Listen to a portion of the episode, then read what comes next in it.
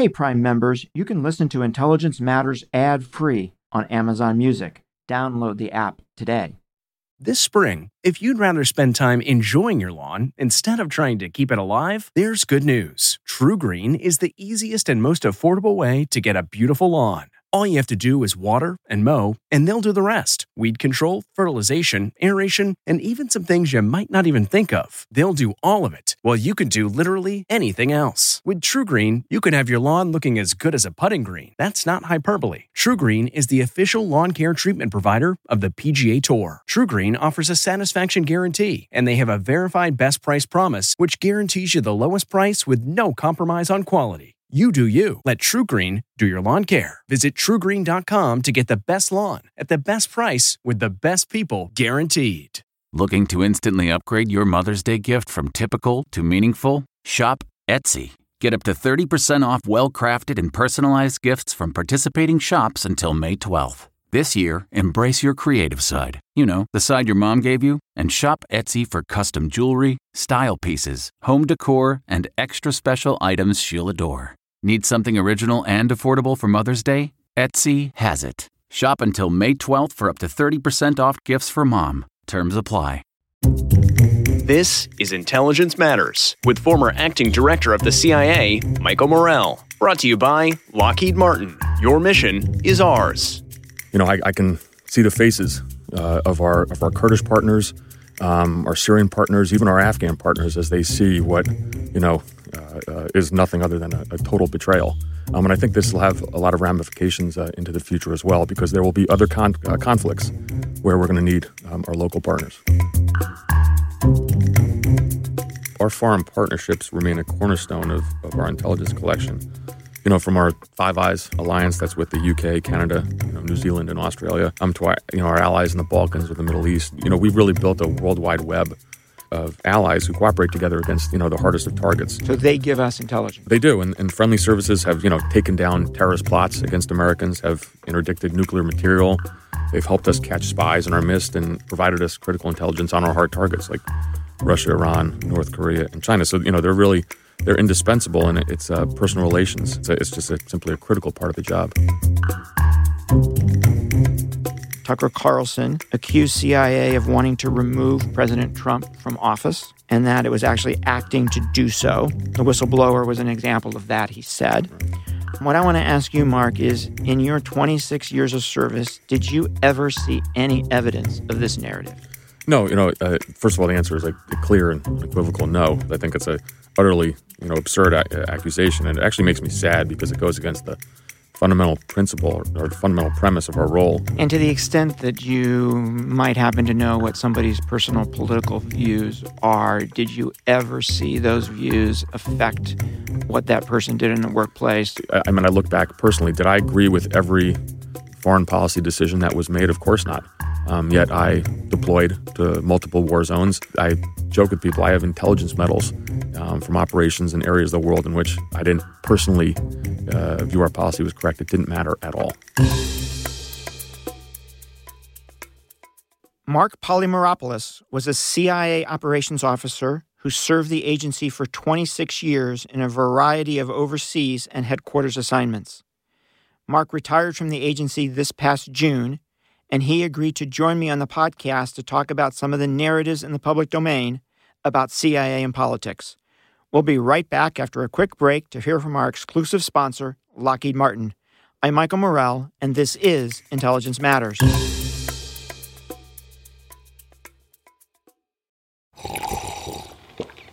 That's not just the sound of that first sip of Morning Joe. It's the sound of someone shopping for a car on Carvana from the comfort of home. That's a good blend. It's time to take it easy, like answering some easy questions to get pre qualified for a car in minutes. Talk about starting the morning right. Just like customizing your terms so your car fits your budget. Mm-mm-mm. Visit Carvana.com or download the app to experience car shopping the way it should be convenient, comfortable. Ah. Mark, welcome to Intelligence Matters. It is great to have you on the show. Thank you very much. It's good to be here. People need to know that you and I are friends and our families are friends. I think it's important for my listeners to know that. What it probably means for you, Mark, is that I probably need to be tougher on you than I am on most guests. So be prepared, pal. Not a problem. Okay. I actually want to start in a little bit different place than I had originally planned. And I know that you have spent some time in the Middle East, and I know that you have spent some time actually working with the Kurds in Iraq, which are a little bit different than the Kurds in Syria. But I really, Mark, wanted to get your reaction from someone who's actually been on the ground, have actually had to work with folks like the Kurds to advance American interests. I want to get your reaction to uh, to what's happened the last couple days, and to particularly what's happening today with the Turks rolling into northern Syria. Uh, sure. Um, I, you know, I think uh, when you know I saw the news over the last several days of what um, first uh, what the administration uh, had decided, and then with the with the over I think overnight the Turkish incursion. You know, it's almost a, a punch to the gut um, for many of us who have, uh, for you know, at least for myself, for two decades, um, served really on the front lines, helping train uh, these indigenous forces. Um, it's a personal, uh, on a, it's on a personal level for me because this is not, you know, talking about kind of geopolitics. This is face to face with allies, whether they're in Afghanistan, um, Iraq, or Syria, who really put all their faith uh, in in the U.S. government, and even more particular in those of us who are on the ground training them um, or working with them. And so, you know, I, I can see the faces uh, of our of our Kurdish partners, um, our Syrian partners, even our Afghan partners, as they see what you know uh, uh, is nothing other than a, a total betrayal. Um, and I think this will have a lot of ramifications uh, into the future as well, because there will be other con- uh, conflicts where we're going to need um, our local partners. And they're now going to wonder whether they can trust us f- for the long term. That's right, um, undoubtedly. And again, um, you know, the the I, I, recall there was a there was a great uh, uh, Kurdish leader um, who you know this is over 20 years ago. We were living up in the mountains in Kurdistan, and I had given them our promises of, uh, of future American support. And I think you know the Kurds are a special lot because they've been betrayed uh, over the years by uh, uh, by you know everyone from the Iranians to the Israelis to Saddam. Um, but after my my promises of a future, you know, democratic Iraq, when we um, rid the country of Saddam, you know, he took me aside and he said, "Look, you know, we're going to do this um, for ourselves. We need your support, um, but everything we do is not based on the American ideal. It really is going to be based on uh, on just your promise of support. Um, so I think you know even the Kurds who understood realpolitik very well. Um, you know, this is a this is really a dark day uh, uh, for you know not only for the United States but for a lot of intelligence and special operations warriors who spend time on the front lines with these uh, with these forces. And I imagine you know, going forward, whether you're in the intelligence community or whether you're in the military and you're having conversations with indigenous forces somewhere else that we might want to support, that it's going to be tough. It's going to be tough to make the case, right? That we're going to be with you for the long term and you're going to you're going to be able to count on the United States, right? It's going to be tough to keep a straight face and say that. That's right. And uh, you know, the Middle East is a small uh, a small area, so everyone is going to look back uh, kind of on what's occurred over the last um, several hours and days. And this is really going to hurt us uh, into the future. Again, this is from the ground level. To me, it was a punch in the gut. I think there's a lot of intelligence officers and special operations officers who are, uh, who are having some sleepless nights because they're looking at the faces of the individuals that we have, uh, we have betrayed. Mark, this is, this is the first interview that you've done ever. You retired from the agency this summer, earlier this summer. You've done some writing. You've shared your thoughts with the public on several different issues. One of those is what we're going to talk about at length, which is, you know, how does politics affect CIA and is CIA political? So I, I really want to get into that discussion. But this being your first interview and the fact that you've written a handful of things, why did you decide to share your views publicly after a life in the clandestine service? Sure. Well, you know, after after 26 years, really all spent, you know, in the shadows, I think I wanted to come and give context um, to the American people about the organization that I really so deeply um, believe in. That was not just my job, but it was, you know, it was a calling. It was my passion. You know, I think the, the CIA has a soul. You know, it has a culture, um, and there's so much good that we do. So, you know, quite simply, I just wanted to write and talk about it. So, Mark, before we get into the discussion of politics and CIA, let me ask you a few questions about your career. you started at the agency in 1993. How did you end up there? Sure. Well, you know, I, I grew up in New Jersey, just really uh, a regular middle class kid, you know, listening to Bon Jovi and Springsteen and going to the Jersey Shore. Um, I think you'd actually be surprised how many uh, New Jerseyites are, are at CIA. I think uh, former director John Brennan as well. Yes. Um, is one. But really, two things led me to CIA, and you know, this is this is just you know kind of on a personal level. One was I read James Michener's book Caravans, mm. which was about a young foreign service officer uh, in Afghanistan, and I was mesmerized by this, you know, Lawrence of Arabia type story. And then the second one, which is which was really memorable, was a trip. My father, who was a college professor, he was teaching in Algeria. So my father and his best friend and I, um, when I was ten years old, we drove a thousand miles through the Sahara Desert in Algeria in a Volkswagen minibus, and so I became completely hooked. Wow. Um, on uh, uh, on the Middle East then, and after after undergrad and grad school at, at Cornell, I was really hired into the only job I've ever had.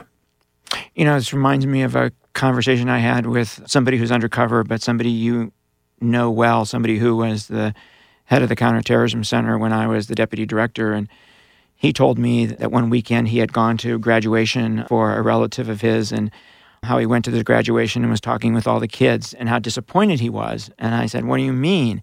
And he said, Well, I asked them about their overseas experience, and they told me about London and Rome and Paris. And right. I, what I wanted to hear is somebody who had hiked their way across Africa. That's right. That's what I wanted to hear. Yeah. So, uh, sounds like you got that right. So, Mark, you started as an analyst, right? You did that for four years. Um, then you switched to operations. What made you make that change? That's right. Well, so uh, you started is, in my my side of the agency. I did. And it's a it's a really interesting story um, because actually, uh, so many of my first experiences on the analytics side shaped my um, shaped the operational side of my career later on. But I'll start. You know, I started in 1993 on the on the Afghan desk, and interestingly, we had uh, begun tracking a young supporter of the worldwide Islamic um, terrorist movement, a man called Osama bin Laden. Mm. And I actually um, co authored one of the first papers uh, ever written on these Afghan war veterans. And then, even in the, in the third week of my analyst training, the third week when I was on the job at, at CIA, um, that's when uh, Mir Aimal Kansi killed several of our colleagues mm. uh, outside the front gate. January of 93. January of 93. Um, and so uh, you know, even as an analyst, you know, these were signs of what I would spend really the majority of my career on. But as for my analytic career, um, I think I, in 1995, after a, a TDY, a temporary duty assignment on a trip to the Middle East, I decided I wanted to switch tracks. Um, and I came back and I, I talked to my group chief, um, someone who I think you know very well. He was John Brennan. Um, and I, uh, I went into his office and I said I'd like to become uh, a case officer, and, and, very quickly, and in retrospect, too quickly, um, he uh, he agreed it would be a great idea to switch tracks. So I think, I, I, looking back, that was clear. Maybe I was not the uh, crack analyst that I thought I was, but off I went into uh, into the DO, and then much later on, when um, when John was uh, the director and I was in a field management role in the Middle East, I reminded him of this story, and we laughed. And it's, it's you know, in truth, he kept me in the agency, so. Um, that was a that was a good thing. you thing. would have you would have made a great analyst. I'm I'm absolutely certain of that. So, Mark, what can you tell us in an unclassified setting here? We got to keep reminding people of that about the training program that operations officers go through. Sure, you know, and, and I, I, think in a nutshell, it's it's very close to the reality of of work and life um, in the field. It is that good. Um, it's a lot about time management. Um, it's about testing yourself and your ability to operate alone. Uh, and it's really it's not for everyone. You know, people do fail, and that's okay. You know, there is a washout rate. Um, so it's not like five-year-old soccer where everybody gets a trophy at the end. No, everyone does not get a trophy in the end. And look, in, in the end, you have to be able to master the core skills of a case officer, um, which is how to you know detect surveillance, how to handle, handle agents with uh, you know top-notch tradecraft, and then of course the the core business of spotting, assessing, developing, and uh, and recruiting. Um, I think I would often marvel even years later with real world operations and I look back and I and I would say that you know what I really what I learned in my training was spot on. So Mark, what is it like to recruit another human being to spy for the United States? That's a Michael. That's a that's a great question. I love that question because it, it, goes to the heart of why I really loved um, the job as a case officer, because you know ultimately it's about I think the most basic of human personal relationships. I mean, I, I call it a romance, and then it's a marriage. You know, it's it's it's ultimately about getting close enough to another human being that you're able to assess uh, uh, their motivation to a point um, where you garner their agreement to betray their country. And that's really that's an incredibly intimate relationship. Um, and in the end, you're looking at someone uh, who says to you, "I'm going to put my life uh, in your hands. Um, can you, you know, think about that as a responsibility of a young officer? Um, there's probably no other job like that, you know, in the USG or even anywhere. So once they say yes, you really have two jobs, right? One is to acquire the intelligence that they have access to, and the other is to keep them safe. That's right. And that is a that's a huge responsibility that the agency takes extraordinarily seriously. And and you have that responsibility at a very young age. And then on the flip side, right? The flip side is the importance of keeping our officers, our operations officers, our case officers who are interacting with these assets safe. And you had an experience where somebody who worked for you was actually killed by someone that we thought was an asset. Can you talk about that a little bit? That's right. I think uh, you know this was what you know every day you hoped and prayed would would never happen. Um, you know, I'll never forget standing in front of several hundred officers at a at a, at a station um, and announcing the death of our colleague, and you know, to many who was a it was a great friend. You know, this was a truly awful experience, and I can still hear that you know the howls of one officer when she heard the news. Um, it was it was absolutely you know gut wrenching. I can't even recall, frankly, what I said um, that day. Uh, uh, I just I remember taking the initial phone call um, that our officer had been killed and immediately calling in all hands. I actually I, I, saw my wife at the embassy as well, and to this day she said she had never seen such a look on my face. She knew something was uh, was wrong, and you know I'll tell you even today I have intense feelings of uh, of guilt for what occurred because you know ultimately I was I was in charge, and I've about a billion times gone through my mind how you know I personally failed. Um, you know, years later when I received my promotion to the senior intelligence service ranks, I, I really my first thought was that I, I did not deserve that, um, as that I had lost someone under my command. Um, now, you know, I obviously have intense feelings of what occurred, so you try to take these feelings and kind of impart this on to the next generation of agency leaders, because you know, in our work, um, this unfortunately does happen and you have to be prepared for it. Um, I, will I'll kind of finish this with you know one day I was I was having dinner with uh, Deputy CENTCOM commander, and I kind of I told him of my struggles um, coming to terms with the death of one officer, and he responded that you know he really dealt with this on an industrial scale, sure, and sure. so that was really sobering, and it's you know this is just it's a tough business. So let's switch and talk about politics in the CIA, but I think in order to set the predicate for that, I need you to ask I need to ask you a couple things. So, as an operations officer, you broadly did three things, right? You recruited spies, you built and maintained liaison relationships with foreign intelligence services, and you helped conduct covert action. Let's set the last one aside because okay. we probably shouldn't talk about that. Right. But talk for a minute about the importance of recruitment operations to national security. Sure. Look, you know, you know, there's there's no substitute in my mind for you know what is in essence a human spy. A uh, human spy. So you know, for for a, a penetration of a terrorist group who could you know provide information um, on plots to attack Americans, to a penetration of a prime minister's office um, of a country who's negotiating trade deal with us, um, or uh, or you know penetration of a of a hostile nuclear program. Um, you know, these are operations that could inform us um, of the most detailed plans of our adversaries. You know, it's obviously one element of the intelligence picture. There's signals intelligence as well as where we're listening on the communications of our allies.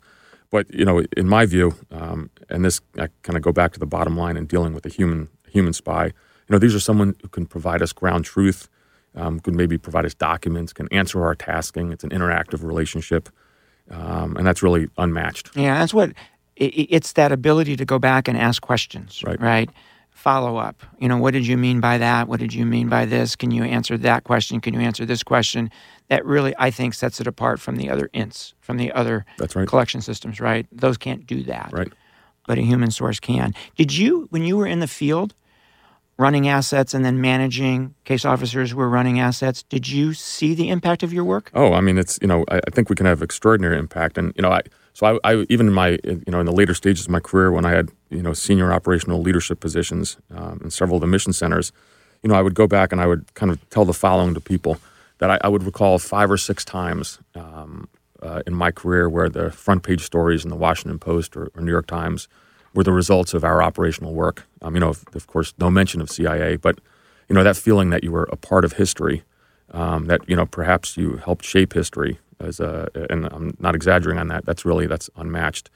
Um, I can even I can give a, a, example of an impact that was you know not geopolitical in nature, um, more personal though. Is in, in South Asia where I was uh, managing one of our our bases. Um, we were tracking a terrorist target, and uh, uh, this terrorist target had killed one of our officers several years prior, and this target was still continuing to plan uh, operations against Americans. Um, so we put agents on the ground, recruited agents on the ground, and over over months worked against this target where we finally had him on the X. Um, and we finally located him. We located him, um, and we called in an airstrike and, and we killed the terrorist. And on the impact of that, you know, I'll say that later that night, this is from 10,000 miles away, um, we called our officer's widow, who was all the way back in the United States, and uh, and she thanked us. Mm. And you know that remains a, a, really proud moment of my time in uh, in CIA, and that, you know to me it's certainly operational impact. We're going to take a quick break to hear from our sponsor, and we'll be right back with more of our discussion with Mark. Achieving a gorgeous grin from home isn't a total mystery with Byte clear aligners. Just don't be surprised if all of your sleuthing friends start asking, What's your secret? Begin by ordering your at home impression kit today for only $14.95. Byte clear aligners are doctor directed and delivered to your door. Treatment costs thousands less than braces. Plus, they offer flexible financing, accept eligible insurance, and you can pay with your HSA FSA. Get 80% off your impression kit when you use code WONDERY at Byte.com. That's B-Y-T-E dot com. Start your confidence journey today with Byte. Okay, Mark, now talk about the importance to the United States of America, right, of our relationships, CIA's relationships with foreign intelligence services. Sure, and I think this is something that's not often really talked enough about in our line of business. Um, but really, our, our foreign partnerships remain a cornerstone of, of our intelligence collection. You know, from our Five Eyes um, alliance that's with the UK, Canada, you know, New Zealand, and Australia, um, to our, you know our allies in the Balkans or the Middle East. Um, you know, we've really built a worldwide web of allies who cooperate and we cooperate together against you know the hardest of targets. So they give us intelligence. They do, and, and friendly services have you know taken down terrorist plots against Americans, have interdicted nuclear material. They've helped us catch spies in our midst, and and you know provided us critical intelligence on our hard targets like Russia, Iran, um, North Korea, and China. So you know they're really they're indispensable, and as as operational managers in the field and headquarters, we spend a huge amount of time um, nurturing these relationships. And again, it's it goes back to what I talked about before in terms of recruitment operations. This is different, but there's an art to liaison operations as well because again, it's all human contact right, right. and it's a it's a personal relations, um, and it's a it's just a, simply a critical part of the job. Okay, so with that as background, now we're going to get to the political discussion, and maybe the way to do this, Mark, is for me to lay out some of the narratives that are in the public domain about CIA, sure. CIA and politics, and the influence of politics on CIA. So I think the first narrative is that the agency has a political agenda, that the agency plays in domestic politics here in the United States, mm-hmm. that it wants to influence politics here in the United States. In fact, Tucker Carlson, um, a Fox News commentator, accused CIA of wanting to remove President Trump from office and that it was actually acting to do so. The whistleblower was an example of that, he said. Right.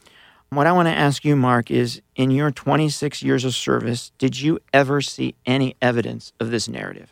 No, you know, uh, first of all, the answer is a, a, clear and unequivocal no. And, you know, it's a, uh, you know, I see this in the press, and you asked previously why I wanted to speak out. So, you know, this is one of the reasons to address questions like this because I think it's a utterly, you know, absurd a- accusation, and it actually makes me sad because it goes against the fundamental principle or the fundamental premise of our role, which was to protect uh, uh, the American people. So, to me, that narrative is is really it's deeply um, insulting. But I suppose it does need to to, to be addressed.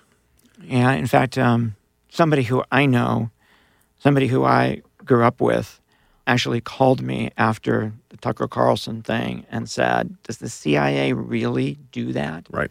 So these narratives matter. So it matters that people who have worked there and have worked there recently, right. like you did, can can speak out and say it's not true. It's not true at all. Okay, so there's another narrative out there, right?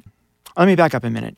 So this doesn't mean that agency officers don't have their own personal political of views, course. right? Of course they do. Do people talk about them in the workplace? So you know, or you know, ordinarily no. We're too busy. I mean, that's kind of the uh, you know what I tell people. Um, and you know, when I when I was at CIA, we don't even have access to Twitter inside the building. Right. I mean, perhaps you know on uh, you know the operations uh, uh, center does, but um, we didn't follow the tweets. We didn't follow what was happening. We're just you know we're, we're too busy in the end. Um, you know, th- there are. But, but of course, I have close friends in the agency. You know, uh, a select few who I would socialize on the on the side. Do I know their politics? Maybe a little bit, but I can also tell you I couldn't. If if if we named um, 20 CIA officers that I work closely with, uh, uh, other than maybe some of my close friends, I, I have no idea who they even even voted for.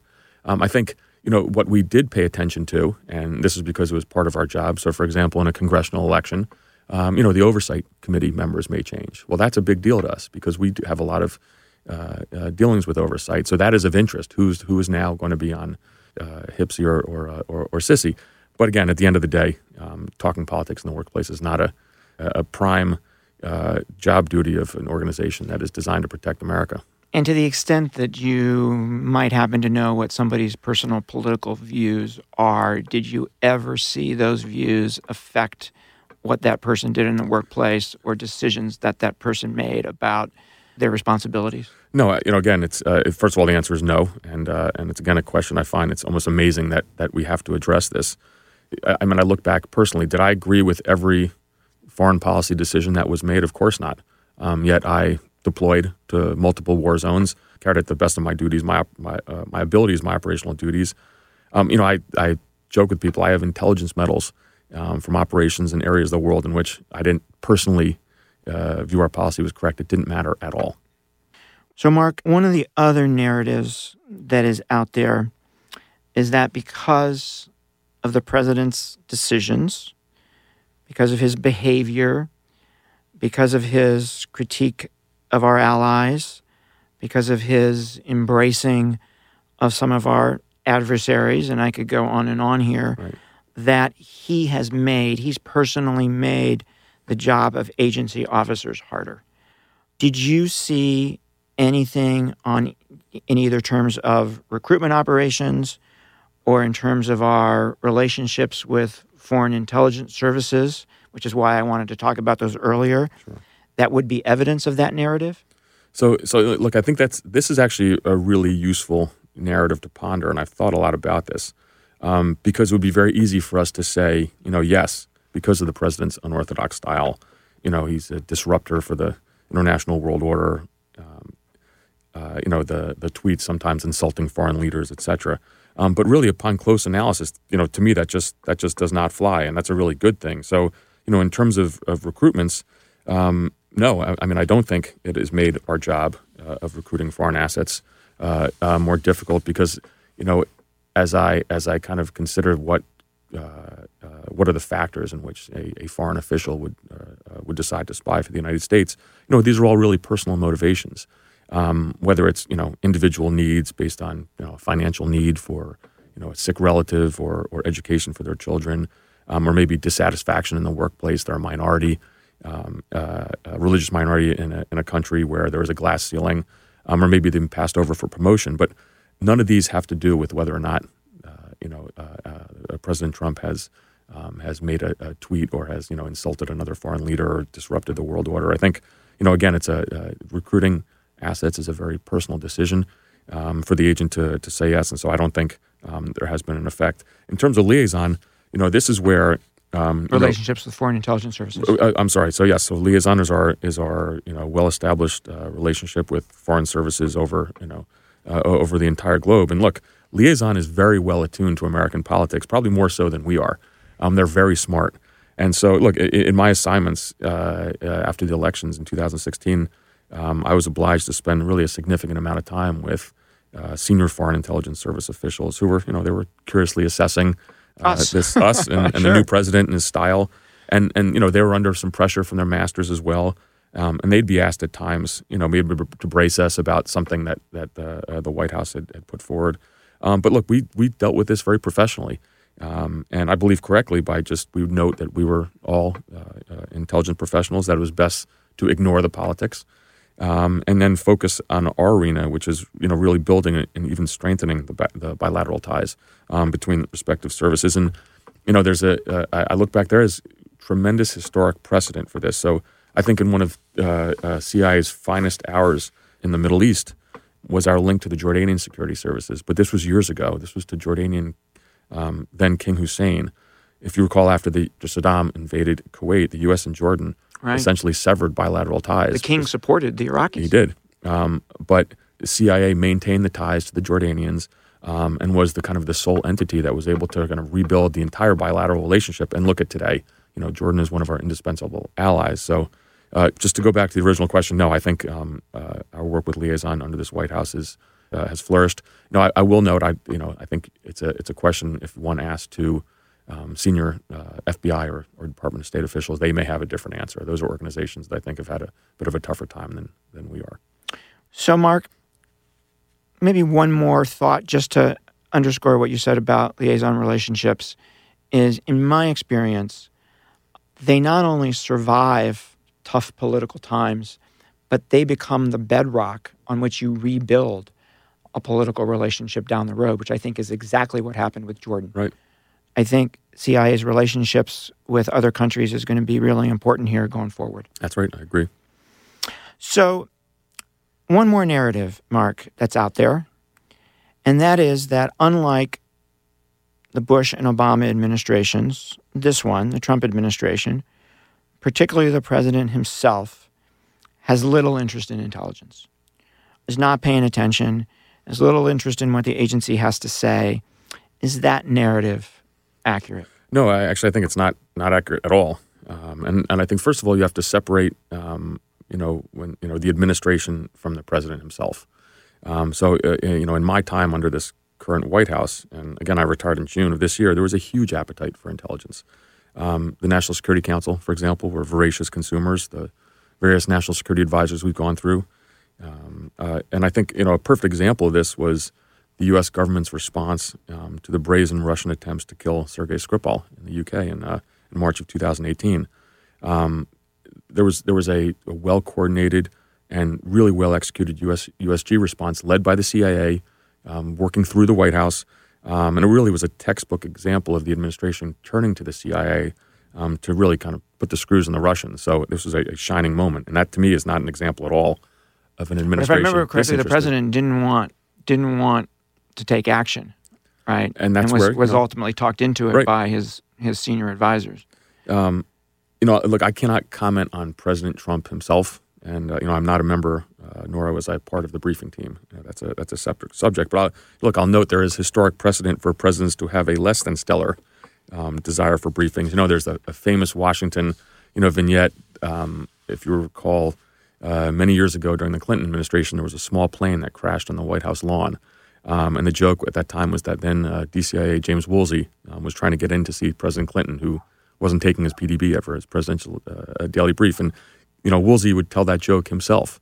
Um, so my point on that is let's not judge the administration uh, and their interest in intelligence you know, just, just by what we hear about, you know, only the president.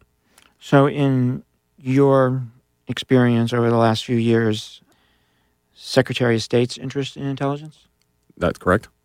high. Um, I, I- you know, I think uh, uh, it, it probably uh, uh, was a bit different under Secretary of State um, Tillerson. He had a unique management style. But Pompeo, Um, Pompeo, for sure, um, who you know got to know our building right? um, uh, very well, and and uh, you know was an avid consumer when he was our director. And, and Secretary of Defense, Chairman of the Joint Chiefs. absolutely. Um, our our counterparts at, uh, DoD were uh, uh, enormously interested. Um, you know, primarily because of, of all the hotspots around the world. So, with all this, um, with all of these narratives out there, right? CIA officers can't help to read about this stuff in the Sure. paper, right? How would you assess the morale at CIA? You know, given all this, the fluidity of all the politics and it's the way it's swirling around. Sure. Look, you know, and as a as a senior leader when I left, you know, I was hyper attuned to this um, because this is kind of the you know the health of our organization. But I'll, you know, my conclusion again, and this is despite kind of the political storm in Washington, the morale was very high. Um, you know, there are young men and women um, who want to serve their country, really in a unique line of work. Um, I think you know one of the key points that we stress, and which is true, is that the CIA today has uh, you know sufficient resources to uh, to do our job and enjoys significant support in the Hill for our uh, for our activities, and that's not always the case. Um, so we have to really focus on that, and I think our officers know that. Um, it's a place where you know diversity and inclusion is practiced, and this is really important. But, you know, back to the kind of the, the kind of the political side of the question. It, it, you know, CIA officers are always are, are, kind of always cranky. So I think morale is high, but we're particularly always analysts, if I remember correctly. And then look, you know, if, if you remember under President Obama, and uh, uh, you were of course there at the time. Look, the National Security Council was a really bloated um, and times you know stultifying uh, uh, entity, and we complained all the time about a lack of timely decision making. So I would think is you know I'd say morale is high, and CIA officers remain you know appropriately cranky. Mark, did you, as a senior leader, have to talk to your troops about all of this? So, you know, it, I think it would be negligent if we did not. So the answer is yes. And so, you know, in my last job, um, I would meet and greet every officer from every career track in our mission center, um, whether it be a support officer, operations officer, targeting officer, and analyst. Um, so you had all these people working into, for you in this new reorganization yes, that John Brennan put in place. That's right. Um, and uh, and in their orientations, I would make sure and come and kind of address that you know that giant elephant in the room, and I would look. I would simply say to ignore the politics, um, and uh, and just you know uh, put your head down and get to work. Um, and I think that really did work uh, because uh, uh, you know at the end of the day, I go back to the morale. People um, came to the come to the agency really for the right reasons, and there were you know, they, they looked at the front page. You know, my last job was uh, running operations in Europe and, uh, and, uh, and Russia. Um, if you can't get motivated every day to come to work after what the Russians did to us in 2016, you know, it's probably a wrong line of work for you. Right. right. So, Mark, just a, a couple of more questions here. What are the things that you're going to miss oh, sure. about going to work every day at the agency? So, you know, I, I look back on, on kind of several moments that I, I think about all the time, you know, and both you know uh, in the field and at headquarters. But you know, I, I recall walking from my apartment um, in, a, in, a, Middle Eastern capital. You know, it was a place we were under heavy scrutiny um, from a hostile intelligence service. You know, leading a small group of men and women at a, at a, at a station, walking up to the embassy at night, um, and you know, you see the American flag under that spotlight, and that to me was was inspiring, not only for you know officers at the embassy and, and, and the station, but also you know many in the host country who believed in the American ideal. You know, I get still get goosebumps about those days. Um, and, and you know, I talked about uh, uh, before my feelings of you know CIA being uh, a family. You know, when I was in, in Afghanistan, my mom died, um, and uh, and I was serving on a frontline base along the Pak-Afghan border, and you know, a return to the United States to New Jersey was going to take multiple helicopter flights and fixed-wing flights to, to, to make it home for the funeral. Yet our, our, our helicopter pilots, um, who are you know military veterans from the special operations community and probably the most accomplished on the planet, you know, they flew me through terrible weather mm. um, uh, to get back home. And I, I, remember being on the headset in the helicopter, telling them to turn around. You know, we were in a, in a you know narrow mountain pass, and the, uh, the, the weather was terrible, and I was worried about the safety of the aircrew as well. And when we finally got to the base and we landed, you know, they said, "Look, we did this for you. You know, we know what happened to your mom." Um, and wow. uh, and so you know, I mean, to me, you know, how do you not have incredible loyalty to an organization that has men and women like that? And you know, CIA to me is a family. I think it has a, a soul you know, it has a beating heart. Um, you know, I never had a boring day in 26 years, and so uh, I was I was really lucky to be a part of that. So, sure, I will I will certainly miss it. Mark, thank you very much for joining us. Thank you. That was Mark Polymeropoulos. I'm Michael Morell. Please join us next week for another episode of Intelligence Matters. This has been the Intelligence Matters Podcast with former acting director of the CIA, Michael Morell. Brought to you by Lockheed Martin. Your mission is ours. The podcast is produced by Olivia Gazis, Jamie Benson, and Jake Rosen. If you haven't already, subscribe, rate, and review wherever you download podcasts. You can follow the show on Twitter at Intel Matters Pod and follow Michael at Michael J. Morell. Intelligence Matters is a production of CBS News Radio.